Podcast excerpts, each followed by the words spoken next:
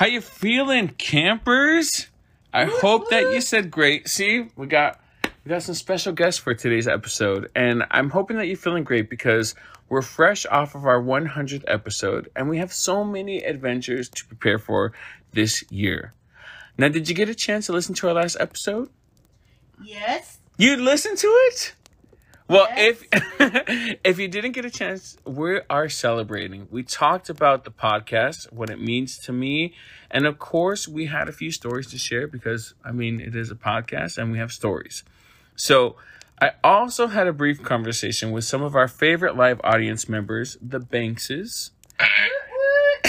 and as it turns out, as you can hear, in the span of a week, we decided to do something pretty cool, which is that we hopped on a plane, we took a trip, and we're in North Carolina. So, Welcome to North Carolina. exactly. If you listened to the last episode, then you'd know that the Bankses are now living in North Carolina. So, we got to visit them for this episode. And I'd like to say a giant thank you because they're our live audience for today. We got Troy and Rena Banks here. So it feels awesome. So thank you guys for being our live audience. And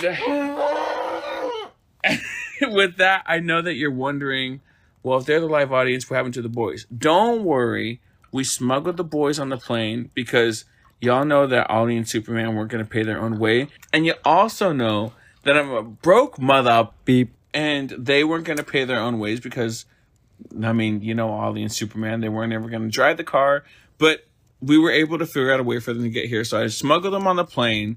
And, you know, anyway, so this is the legit adventure to start off the new year, the 101 episode. So I'm super excited that we have the Banks family to be our live audience. Of course, the boys are here, but I'd like to give a shout out to all of you out there in podcast land.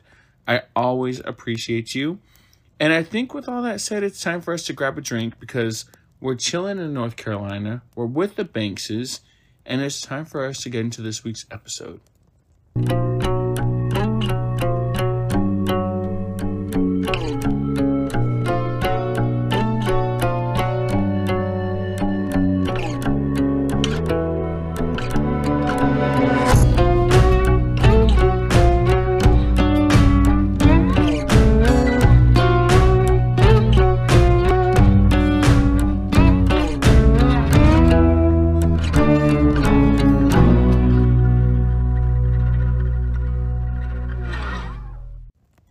Right, so episode 101.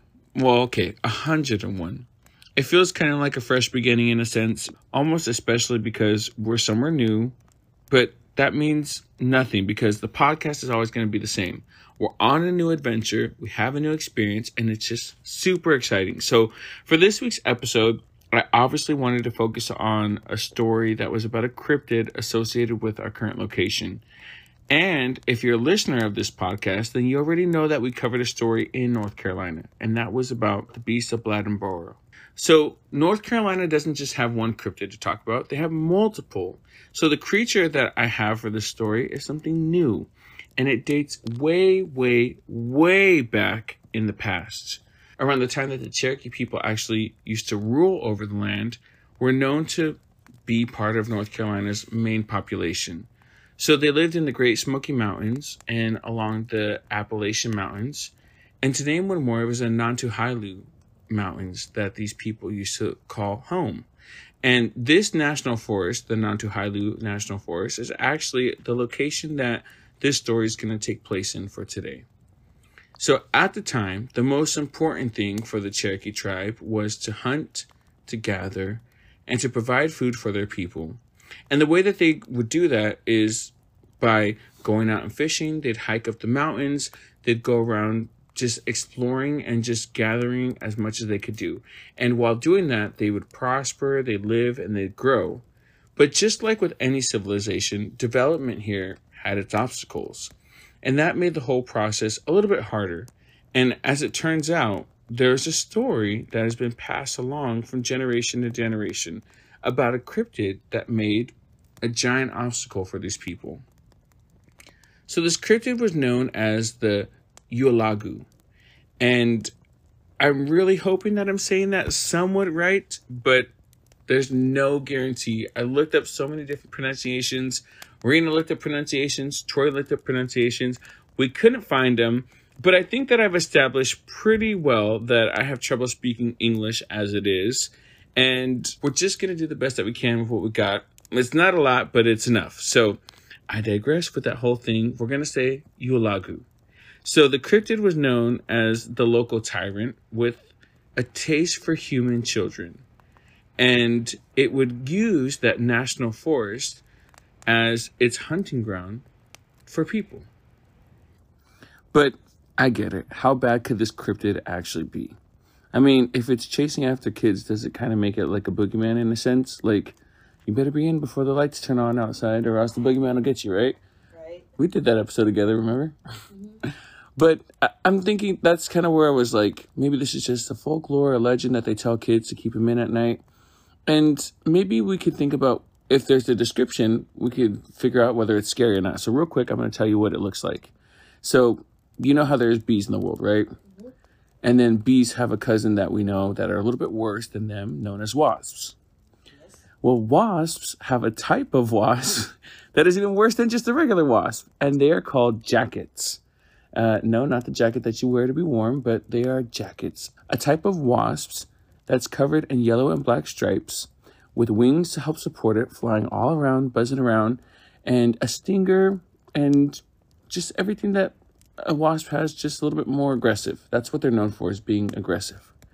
And if you're picturing that and wondering what's this whole Eulagus thing, it looks exactly the same, only on a massive scale. This thing is freaking huge.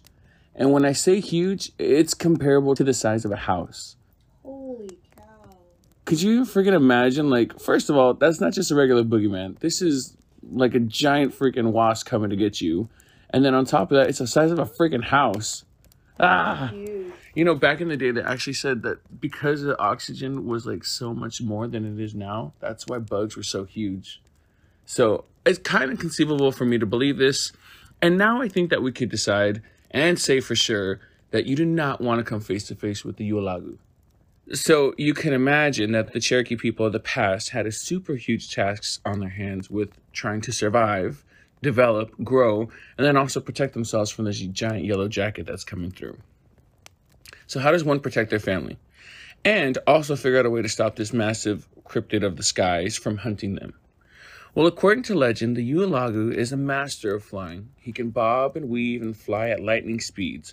In a split second, he's from one end of the forest to the next. And so, what are you supposed to do? Well, most of the stories that I read about this cryptid, it just talked about how as quickly as you saw him is as quickly as he left with the victim. And if something's moving that fast, then what are you supposed to do? Well, basically, the town wasn't just going to sit there and let nothing happen. So what they decided to do, what? Run, Forrest, run. That's what they're gonna do. Run through the forest? If only that would work. So what they decided to do was they tried to chase it first. They tried to run after it. It didn't work. They ran as fast as they could. It wasn't working. And then they thought, well, maybe if we find out where it lives, then we can just go over there and stop it. But this national forest is the biggest national forest in North Carolina. It's over 530,000 acres. So trying to find freaking the same tree would be hard enough, let alone trying to find this giant Ualagu, no matter how big it is. And so they thought, well, dang, this just isn't going to work. But somebody came up with one idea. And this idea was actually really good. Kind of. Allegedly. so what they did was they were like, we should just use the sacrifice and tie a string around it. And then we'll follow the string. Like this was a lot of string. It wasn't just like a little like tab, but they thought if they can follow the string, then they can follow the cryptid. And so they started off with something small. They used a squirrel, something light, something easy. But it was so light and it was so easy that the cryptid just picked it up and left. And so they're like, okay, maybe get a little bit bigger. So they tried it this time, but with a turkey. Same problem. I don't think that turkeys are as heavy to a giant flying yellow jacket the size of a house. So like, all right, pals, let's just think a little bit more. So they had to keep up in the ante for their sacrifices, unfortunately, and they ended up using a deer. And this time, the deer made the efforts worth it because the Ualagu came to pick up its prize, but it also made it slow enough for the team to be able to follow it, right? And so the hunting party was able to track the jacket going back into a gorge in the national forest. And now that they knew where this cryptid was hiding, they knew that they had to do something about it because who's to say that it wouldn't move, right? So this hunting team gets closer and they get closer and closer. And so they're inspecting, and what they see, and I can only imagine what they hear is even more intense, but what they see is over thousands and thousands and thousands of little yellow jackets. I'd run, Forrest, run. like the size of the, of the ones that we know today. So thousands of them. And then in the middle of that whole mess was the Ualagu. So the hunting party decided it's now or never. We have to do something. So they decided to cover the entrance with nothing but brush and leaves, all this flammable stuff. And then they set it on fire. So the fire and the smoke was enough to take care of the Yulagu and a majority of his dwarf counterparts. But it didn't take care of all of them. It said that some of them survived and they escaped the fire and smoke, and they are now the ancient, ancient ancestors of the yellow jackets that we see today. But it was from that moment on that the cryptid known as the Yulagu was vanquished. Now, before you ask me, no, I'm not sure why none of the other yellow jackets ever got to the site of the Ualagu, but I do think, you know, instead of questioning that, we should just be thankful that they got rid of it so we don't have to deal with it today. It was the odd one out. I like that YouTube one. Um, but anyway, also like not just that, but freaking the oxygen's changed and everything's changed. You know, the world is continuously changing. So maybe that's just why they couldn't get to that same size, or Maybe, or it had just had a weird DNA and was just like, you know what, I'm gonna start doing. I mean, imagine if that ever happened to people. Just like one of us just kept growing and growing. But yeah, actually, that is the story that we have for you today, North Carolina. A little bit different than the Beast of Bladenboro, but It's like a Titan. kind of. Yeah. Well, some people used to claim like it was a type of deity, and that's why they had to give it sacrifices because it was somewhat of a god. You know, like we give you sacrifices in order for us to survive, right? But also at some point, you know, these are children that it's taking. You know, like you don't want it to continue to do that, so they had to do something, and they fought back. But with all that said, that's the story that I have for you. A story that was told for many generations throughout many lives of Cherokee people, and it's even been included in some books. And it was pretty interesting to learn, just as much as it was interesting to tell you all. But I feel like we don't always get the opportunity to talk about airborne cryptids. Like we've only talked about a few, and actually, I've only I talked about them with you. You know, like with the Van Meter monster. Remember we did that one. So I don't always get a chance to talk about them. So that was pretty interesting. But I'm here in North Carolina with some of my best friends, and we have so many adventures coming up. So stay tuned to make sure you are following along because you're going to see them. But so far, I've gone from California to Dallas to North Carolina, getting picked up at the airport with impeccable service. So far, it's five stars, but it definitely could be changing because they ain't trying to feed me. They ain't trying to get. I was so hungry and thirsty. You even have a mini fridge in your room. And they have three little Velociraptor corgis that that attack me. But I appreciate you know being here, and you're gonna see tons of pictures and videos and stuff. This is just the beginning, so stay tuned for more adventures. I appreciate you out there in podcast land. I appreciate the Banks family for lodging me as always. I'm gonna start squatting. They don't know, but I hope you guys enjoy. coming in the. but thanks for listening. Every noise you heard is because we are inside a home of North Carolina in my new room. I mean, um, uh, room for right now. and uh, you can see all of our behind the scene pictures on our Instagram and Facebook at Campfire Adventures. You can see source material, more pictures, pictures of the Ualagu and the national forests on the website at www.campfireadventurespodcast.com. And every noise you heard is because, like I said, we're inside a room. But whether you listen to this in the morning or the evening, I hope you have a good morning or good evening. All right, bye. Bye. Peace.